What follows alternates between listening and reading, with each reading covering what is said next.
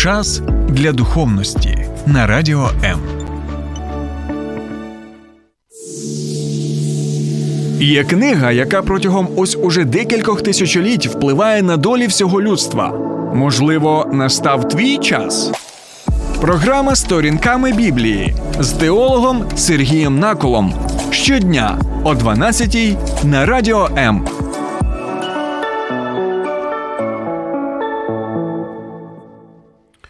Вітаю, друзі! На жаль, на жаль, на жаль, під час війни є багато таких прикрих випадків зрадництва, так? коли зрадники з'являються, коли зраджують е, своїй країні, зраджують своєму народові і починають працювати на ворога. Це прикрі випадки, це можна сказати.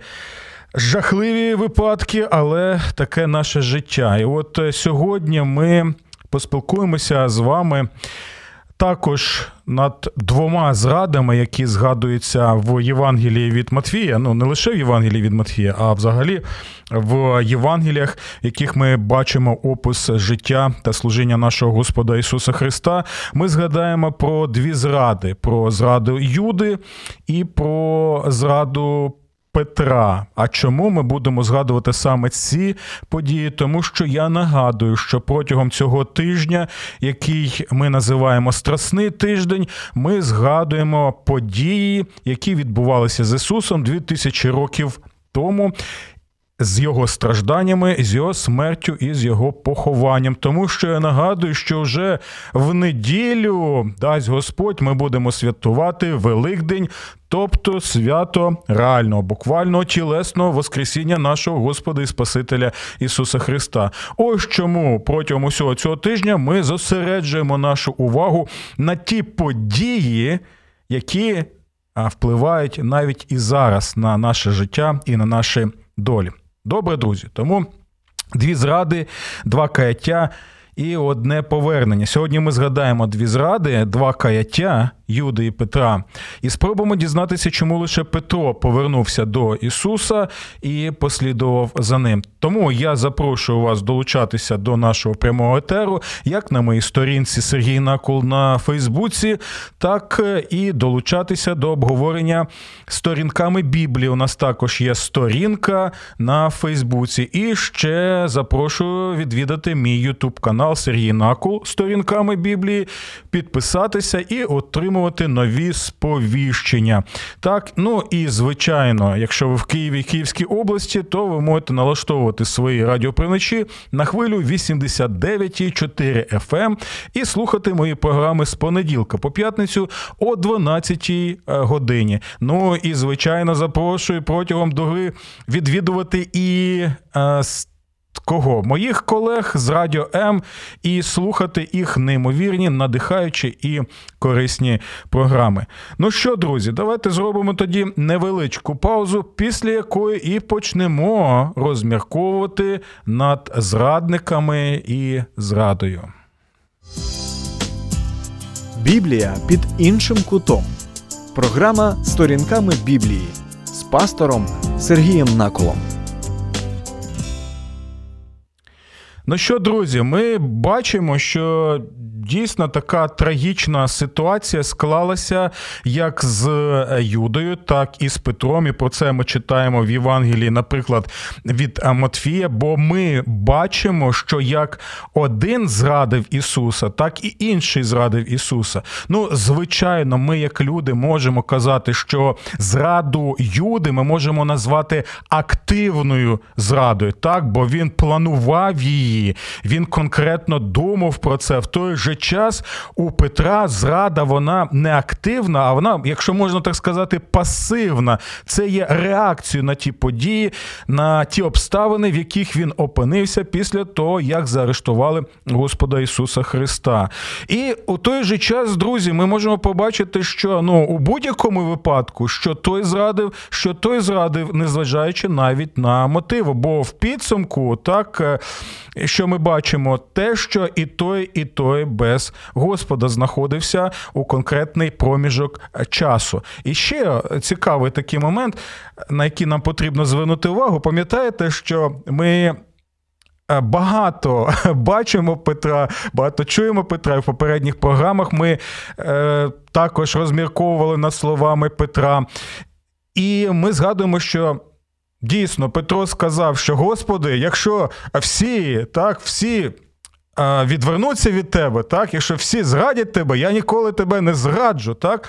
І ми думаємо, що це лише Петро казав. Але якщо ми будемо уважними, то прочитаємо, що е, є такі слова, що і усі учні так казали. Так, Це важливий момент. Просто Петро був в усіх на виду, можна так сказати. Тому більше і ми сприймаємо те, що він казав. Хоча знову і знову я нагадую, що всі учні також запевняли Господа Ісуса, що ніби нібито, якщо всі відвернуться, так всі зрадять, то я ніколи цього не зроблю. Це доволі таке серйозне попередження для нас, так щоб ми не покладалися на власні сили і не думали про себе більше, ніж можемо думати, а смиренно покладалися на Бога і прохали його, щоб він давав нам стійкості. Щоб він давав нам вірності, яку ми бачимо саме в Господі Ісусі Христі. Так, це єдиний, який ніколи ні за яких обставин нікого не зраджував. Ну і давайте е, от у нас є запитання стосовно Юди, так, які у нього були мотиви, чому він взагалі. Побажав зрадити Ісуса Христа. Бо, знаєте, в сучасному світі є такі м, думки, що нібито, знаєте, Юда це справжній герой. Так? Що він віддав сам себе. На такі страждання і на таку смерть. Я нагадую, що він е, що зробив? Він е, наклав на себе руки, то повісившись на дереві, ми про це ще будемо е, говорити. І що нібито він герой, що завдяки його зраді відбулося. Е, відбувся арешт Ісуса Христа, далі смерть, і завдяки Саме цьому Ісус Христос зміг померти. От от таким чином все це розглядається. Але давайте все ж таки будемо керуватися не нашими якимись ідеями, не тим, що ми можемо припустити стосовно Юди, а конкретно, що Біблія каже саме про Юду. Бо я нагадую, що саме Біблія є для нас авторитетом, і те, що там написано, воно в принципі і надає нам достатньо інформації стосовно Юди. Юди. А бачимо ми, друзі, наступне, що ну. Знаєте, не такий вже Юда був ідеальний, не таким він був героєм, якщо можна так сказати. І ми не бачимо жодних, жодних ось таких у нього думок, що нібито він віддає себе в жертву для того, щоб Ісуса можна було віддати на хресну смерть, і завдяки цьому, і завдяки цій дії він робить свій особистий внесок спасіння людства. Святе Писання описує його просто якого? Як е, злодюжку, як злодюжку, який крав гроші. Так, він був відповідальний за гроші в команді Ісуса Христа, і про це згадується в Євангеліях. Він крав там звідти. Він був, знаєте, таким грошолюбним, тертим, е, можна сказати, хлопцем, таким стріляним горобцем, вмів. Як то кажуть, у нас в народі крутитися, так? І ось такий образ ми бачимо саме е, Юди Іскаріота. Далі, друзі, для того, щоб краще зрозуміти, хто такий Юда Іскаріот, на основі саме святого Писання, нам потрібно, як то кажуть, шерше ляфам. Шерше ляфам. Тобто шукайте жінку. Що я маю на увазі? Бо перед тим як ми побачимо більше про зраду Юди і про зраду Петра, нам потрібно побачити одну жіночку, на яку звертає увагу Ісус Христос, і каже, що протягом тисячоліть дію цієї жіночки будуть згадувати, і це буде прикладом для багатьох. Так, саме так. Серед цих двох чоловіків ми бачимо також і жінку, на яку звертає увагу Ісус. Давайте тепер прочитаємо про це. Це 26 розділ Євангелії від Матфія. З шостого вірша, і ось коли Ісус був у вітанні в домі Симона Прокаженого, до нього підійшла жінка, яка мала алабастрову посудину з дорогоцінним миром, і коли він сидів, вилила йому на голову. Побачивши це, учні обурилися і сказали, навіщо така даремна трата? Адже це можна було дорого продати і роздати бідним. Зрозумівши, Ісус сказав їм, навіщо ви докоряєте жінці? Вона зробила мені добре діло. У бідних ви завжди маєте із собою, а мене не завжди маєте. Виливши миро на моє тіло, вона вчинила це на мій похорон. Запевняю вас, де тільки буде проповідуватися ця Євангелія в усьому світі, буде розповідатися і про те, що вона зробила на згадку про неї. Ви бачите, е, як тут. Е, жінка вона наводиться в якості приклада, а далі дивіться, який контраст. Бо не просто так Матфій проводить ці паралелі, бо про кого одразу він починає писати правильно про Юду. Тоді один з дванадцятьох, якого звали Юда Іскаріотський, пішов до первосвящеників і сказав, що ви дасте мені, і я видам його вам. Вони ж заплатили йому 30 срібних монет. І відтоді він шукав слушну нагоди, щоб його видати. Друзі, що ми тут бачимо? Ми бачимо тут е, якраз е, паралелі. Які саме? Дивіться, ця жінка, вона прийшла до Ісуса публічно. Так? І вона публічно перед усіма ось зробила цей акт, виливши ось це мир на Ісуса Христа. Що ми бачимо з Юдою? Що Він робить зраду, але таємна, так, за спиною Ісуса. Далі ми бачимо, що ця жінка вона показує свою любов і повагу до Ісуса. Що ми бачимо в цьому тексті? Ми бачимо, що Юда керується не любов'ю і неповагою до Ісуса. І третій момент, на який нам потрібно звернути увагу, як це показує сам Матвій, те, що ця жіночка вона використала ось цю суміш, так, е, яка була доволі такою дорогоцінною, коштовною, бо в інших Євангеліях ми читаємо про те, що ем, треба було цілий рік працювати, щоб. Придбати ось такий парфум, розумієте? А тут ми можемо бачити, що Юда свого Господа продає за 30 срібних монет. Не така вже й велика сума. Але ми побачимо, так, жінка публічно висловлює свою любов і повагу до Ісуса, виливає дорогоцінне миро, їй. Їй не жалко це, тому що для неї важливий Ісус Христос саме в цей момент, саме в цих обставинах. так? І тут ми бачимо Юду, який саме керується таким чином. Добре, друзі, у нас є декілька запитань, і давайте ми їх прочитаємо. Покаяння та розкаяння каяття це одне і те ж, пише Ірина. Якщо людина журиться через коїний гріх, цього достатньо, щоб отримати від Бога прощення. Скажіть, те, що сатана увійшов Юду, це була Божа воля. Дякую, Ірина. Я спробую відповісти на ці запитання, і ви також можете написати, які у вас думки стосовно ось е, тих подій, які відбувалися з Ісусом, з Юдою, з Петром і також цією жіночкою. Що ви взагалі можете сказати про цю жінку? Чи а, ви захоплюєтеся її дією чи ні? Бо я бачу, що Господь Ісус Христос наводить її у якості прикладу на усі, до речі, часи. Добре, друзі, але що ми можемо побачити далі? Так, стосовно Юди, ми бачимо, що. Його звуть Юда Іскаріот, і є дві точки зору, що що це означає. То перша точка зору означає, що Іскаріот, тобто що він Іскаріот із міста, яке не було в Галілеї, так? А ми знаємо, що він тоді був єдиним учнем Ісуса Христа, так, який не був саме з Галілеї, і деякі припускають, що у нього була заздрість до того, як Ісус ставився там до інших е, апостолів, учнів Ісуса Христа, які були саме з Галілеї. Є ще інша думка, які вважають, що е, Іскаріот – це е, від Сикарії, тобто така була, знаєте, партія. Е, зелотів.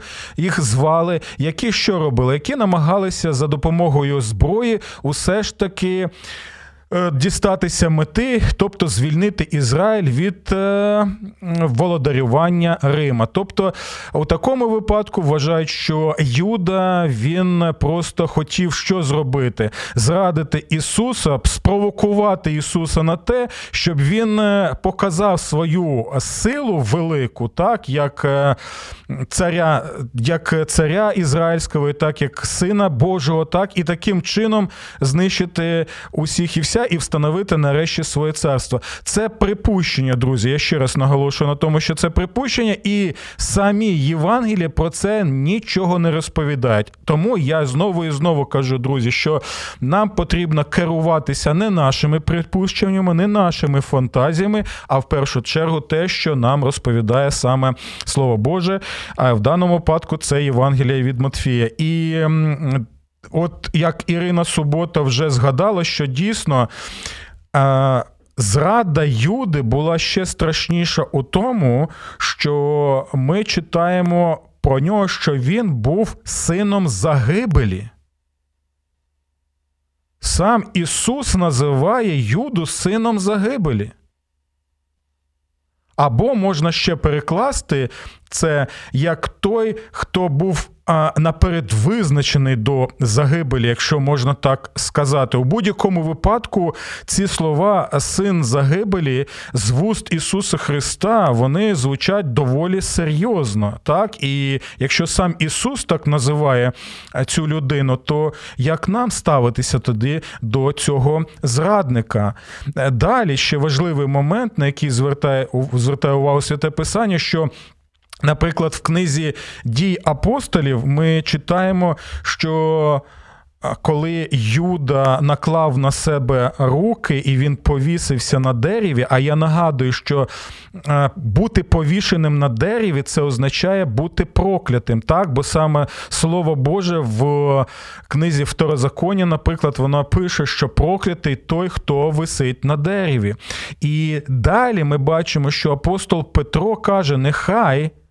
Таким чином збудуться слова з одного з псалмів, там, де мова йде про те, що буде проклята та людина, яка такі речі коїть. Тому, друзі, все доволі і доволі серйозно. Більше того, дивіться стосовно того, що пані Ірина згадувала стосовно сатани, так, який увійшов в Юду. В Євангелії від Луки ми читаємо наступне: тоді сатана увійшов в Юду Іскаріота. Так? Далі. В Євангелії від Йоанна, 13 розділ, диявол вже поклав в серце Юди Іскаріота, щоб що зробити, щоб зрадити Ісуса. Почули ці слова? Диявол вже вклав в серце Юди Іскаріота зрадити Ісуса.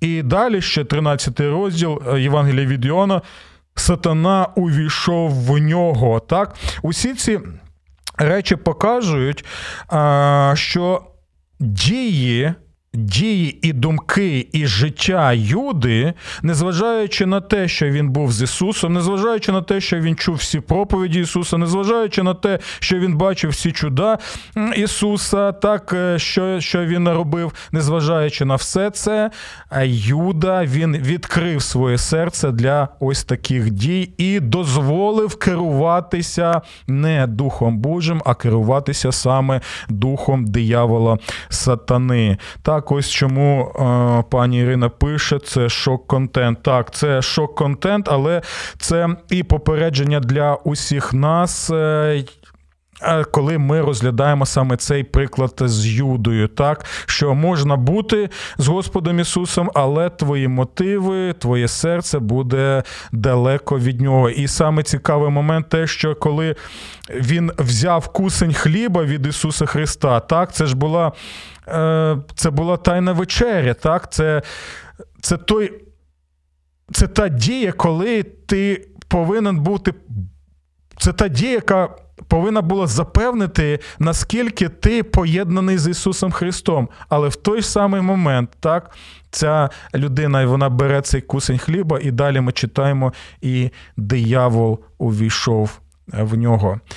І далі, давайте тоді ми е, будемо розмірковувати стосовно апостола Петра, що ж там відбувалося, так? Тому що дивіться, як я сказав, що Юда зрадив Ісуса Христа, і це була активна зрада, але в той же час ми бачимо і Петра, який. Також можна сказати, хоча і пасивно, але теж зрадив Ісуса. Тому давайте зробимо невеличку паузу, після якої далі будемо розмірковувати над цими подіями.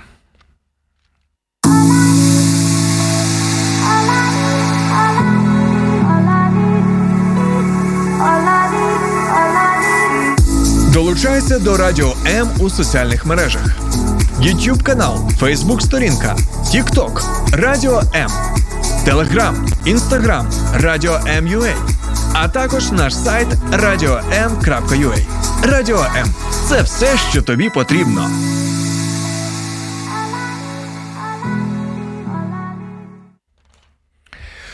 Ну що, друзі, давайте будемо а, далі розглядати ці події. Тут у нас є також коментар. Значить, ще до того, як мене приземлили на землю, моя доля, те, якою я буду вже визначена. А, Дивіться, знову ми можемо це. Побачити в словах апостола в книзі дій святих апостолів, де він розповідає наступне.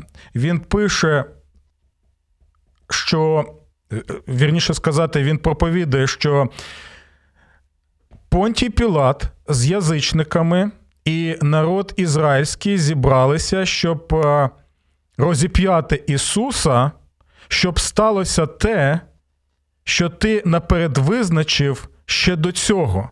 Тобто, з одного боку, ми бачимо відповідальність людей, а з іншого боку, ми бачимо у той же час, що усі ці події вони були в Божому задумі. Як це усе пояснити конкретно? Ми не можемо. Ну, принаймні, я не можу. Але в той же час я знаю одне: люди відповідальні. Юда був відповідальний за свої дії. Ми не можемо сказати, що ну тому, що Бог це знав, так Бог це було в Божому задумі, тому він е, не відповідальний. Ні, слово Боже конкретно показує, він був конкретно відповідальний, але в той же час це було в Божому задумі. А те саме апостол і проповідує так: з одного боку, люди е, з Ізраїлю, так і язичники з Понтієм Пілатом. Вони що? Вони вбили Ісуса, і вони за це відповідальні. Але в той же час усе це є і в Божому задумі. І те, і те потрібно приймати. Але як це все узгодити, це. Те питання, на яке у мене особисто відповіді немає. Я приймаю і те, і інше. Але знову і знову наголошую на тому, що як Юда був відповідальний за свої дії, так і ми всі також відповідальні за свої е, дії. А далі дивіться, ми бачимо е, наступне про зречення Петра. Так, це також це 26-й розділ. і Ми читаємо наступне. Петро сидів зовні у дворі. До нього підійшла одна служниця, кажучи, і ти був за Ісусом Галилейцем. Але він відрікся перед усіма, промовивши, не знаю, що ти кажеш. Почули ці слова? Він відрікся перед усіма. Ось та жіночка, так, вона показала любов, свою любов і повагу до Ісуса перед усіма. Петро тепер перед усіма він е, відрікається, не знає, що ти кажеш. Добре, ну це можливо там а, страшно йому було, він людина, це все зрозуміло. А далі, коли ж він вийшов до брами, побачило інший, каже тим, які там були. Цей був з Ісусом Назарянином. І знову відрікся. І слухайте уважно, це вже серйозно, друзі. Це серйозні речі, які робить саме Петро. І знову відрікся з клятвою. Ви розумієте, що він каже? Я не знаю цієї людини. Ось це слово з клятвою, воно означає, що він, можливо, сказав: «Е, клянуся Богом, що я не знаю цієї людини. Тобто він, що робить? Він дає клятву, і він що робить? Він таким чином обманює. Так? Можна сказати, що він дає клятву, яка не є правдивою. і ще й а, посилається, можливо, на Бога. Дещо згодом підійшли ті, які там стояли, і сказали Петрові: Та ти справді один з них, бо і твоя говірка тебе виявляє. Тоді він почав зарікатися і клястися, що не знав цієї людини, і враз заспівав півень. Тут ми можемо побачити ще посилення, якщо в Спочатку він що? Він просто каже, я не знаю. Далі він наводить клятву, а далі ще й зарікається. Тобто. Це можна переклати таким чином, що він навіть використовує такі м, слова і вирази, так, щоб вже запевнити на 100%. Та взагалі я не знаю нічого. Так, я не знаю його. Так, я нічого не хочу мати спільно з цією людиною. Ви мене переплутали з ким? І далі, дивіться, важливий момент. Тож згадав Петро слова, які сказав Ісус: перше, ніж півень заспіває, ти тричі відречешся від мене. І вийшовши геть, він гірко заплакав. Ми побачили дві зради. І е, якщо подивитися на Петра, то це не просто було так, що я не знаю його і все. Ні. Оці слова відрікся з клятвою і далі почав зарікатися і клястися, показують, наскільки глибоким було падіння саме Петра. Після цього ми читаємо. Тоді Юда, який його видав, побачивши, що він засуджений, розкаявся і повернув 30 срібних монет пересвященникам і старшим, кажучи: Я згрішив, Видавши невинну кров, вони ж сказали, а що нам до того, сам дивися. Тоді він кинув срідняки в храмі, пішов геть і повісився. Дивіться, дві зради, так, конкретних двох людей, які були з Ісусом Христом. І в той же час ми можемо побачити, що після цієї зради Петро, він, коли почув півня, так, то ми читаємо гірко заплакав. Тобто це опис каяття. Про Юду ми читаємо, що також він каже: Я зрішив, це його слова, я зрішив, я видав невинну кров. Так? Але чомусь дивіться, що відбувається далі. Чомусь далі ми бачимо, що Юда пішов і повісився. Чомусь він не повернувся до Ісуса Христа. Чомусь він не впав на коліна перед Ісусом Христом і не сказав: Прости мене, Ісусе, я хочу слідувати за тобою, я хочу бути з тобою. Я готовий навіть померти за тебе. Чомусь ми цього не бачимо. Хоча, коли ми розмірковуємо над життям Петра далі ми бачимо, що в житті Петра це трапилося. І дивіться, що відбувається. Справжнє каяття, воно призводить до того, що ти усвідомлюєш це те, що ти зробив. Далі ти повертаєшся до того, проти кого ти це зробив. І далі ти слідуєш з тим, проти кого це ти зробив. Оце є і причинно-наслідковий зв'язок. Те, що Юда. Він пішов і повісився, показує наступне. У нього було якесь розуміння і усвідомлення, що він скоїв щось погано. Він це висловлює, але подальші його дії, те, що він повісився, показують, що справжнього каяття нема. Чому справжнього каяття нема? Тому що він не повертається до Ісуса. Він не слідує за Ісусом. Він так і залишився сам по собі. Він не шукав прощення Ісусового, і Він сам собі цього не простив. Друзі, можливо, ми е, думаємо навіть в наші часи, що. Ми скоїли якісь такі страшні гріхи в нашому житті, що Ісус Христос ніколи нас не простить. Можливо, ми думаємо, що я такий грішник, я така грішниця, що вже нема жодного сенсу а, повертатися до Ісуса, слідувати за Ним, прийняти Його любов, прийняти Його прощення, так прийняти те, що Він дає нам. Ми можемо думати, що я цього взагалі не заслуговую, і все, що я заслуговую, це лише от перебувати в тому стані, в якому я і знаходжуся. Можливо, ми не можемо самі себе простити. Можливо, ми готові сам, готові самі себе, так знаєте, знищити або навіть повіситися, або е, в переносному сенсі або навіть в буквальному сенсі.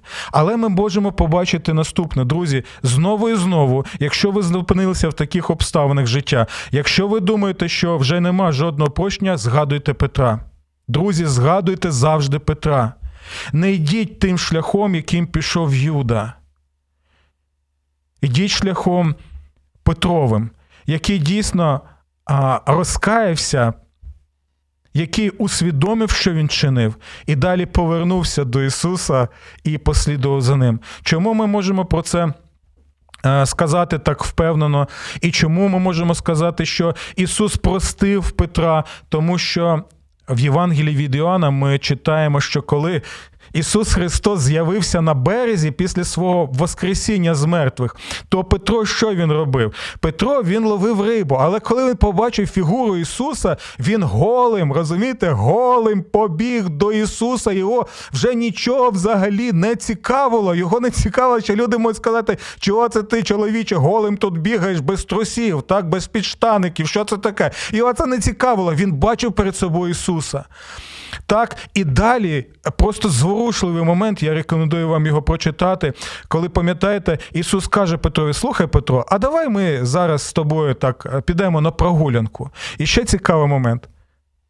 Ісус не сидів на березі і не казав: Ну ну, іди сюди, Петро, давай публічно зараз я буду тебе запитувати, як ти мене зраджував. Цього нема. Розумієте?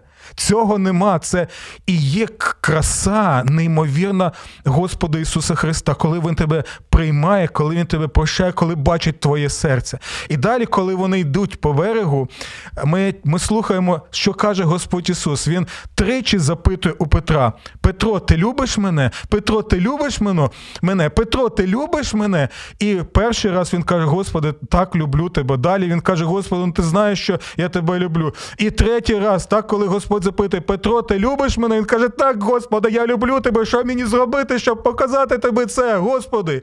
І це не просто так, що він тричі запитує. Знаєте чому? Тому що це якраз і відповідає а, тому відреченню, трьом зреченням Петра, які відбувалися до до смерті і Воскресіння Господа Ісуса Христа, так, коли він вперше зрікся, далі він зрікся з клятвою, а далі він зрікся ще з з декількома, можна так сказати, клятвами і поганими навіть е, словами. Те саме тепер запитує Ісус: Ти любиш мене? Ти любиш мене? Ти любиш мене? І далі Він показує, що Він приймає Петра.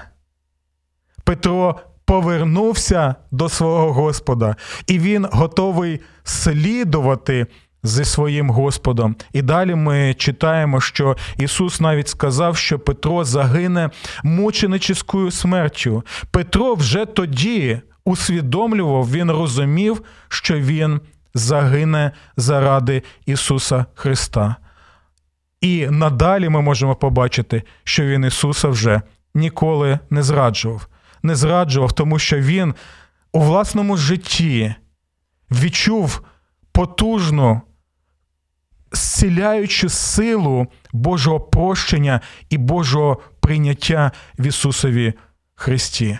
Ось чому, друзі, знову і знову згадуємо, як Господь це зробив в житті саме Петра. А так, е, ще у нас є коментар на Ютубі. Ірина пише: Сатана просив Ісуса сіяти учнів як пшеницю. Так, це важливий момент, і дякую вам, що ви це згадали саме наприкінці нашої програми, друзі. Знаєте чому? Сам Ісус каже, що сатана просив сіяти м, учнів як пшеницю. Тобто, що це мається на увазі? Так, просіяти їх, так е, казати: ну дивися, Боже, дивись, давай ми зараз їх просіємо, побачимо, чим вони живуть, хто вони насправді, побачимо, хто з них буде дійсно буде дійсно вірним тобі. Так, от давай, давай. Він так такі речі робив. Але Господь далі, після цих слів, ви можете прочитати, він каже: Але я молився за вас. Але я молився за вас. Повернення Петра, слідування Петра за Ісусом це було наслідком того, що Ісус молився за своїх учнів. Все, що залишається, це прийняти прощення і прийняти любов Ісуса, повернутися до Нього і слідувати за Ним. Знаєте чому? Тому що Петро сказав: Так, Господи, я люблю тебе. Знаєте чому? Тому що він усвідомив, що Ісус ще до того, як Він це усвідомив, любив Петра, і він думав про нього. І тоді, коли диявол спокушав їх, думав про нього на Голговському хресті і думав про нього після свого Воскресіння з мертвих. Пам'ятаємо про це. До наступних зустрічей.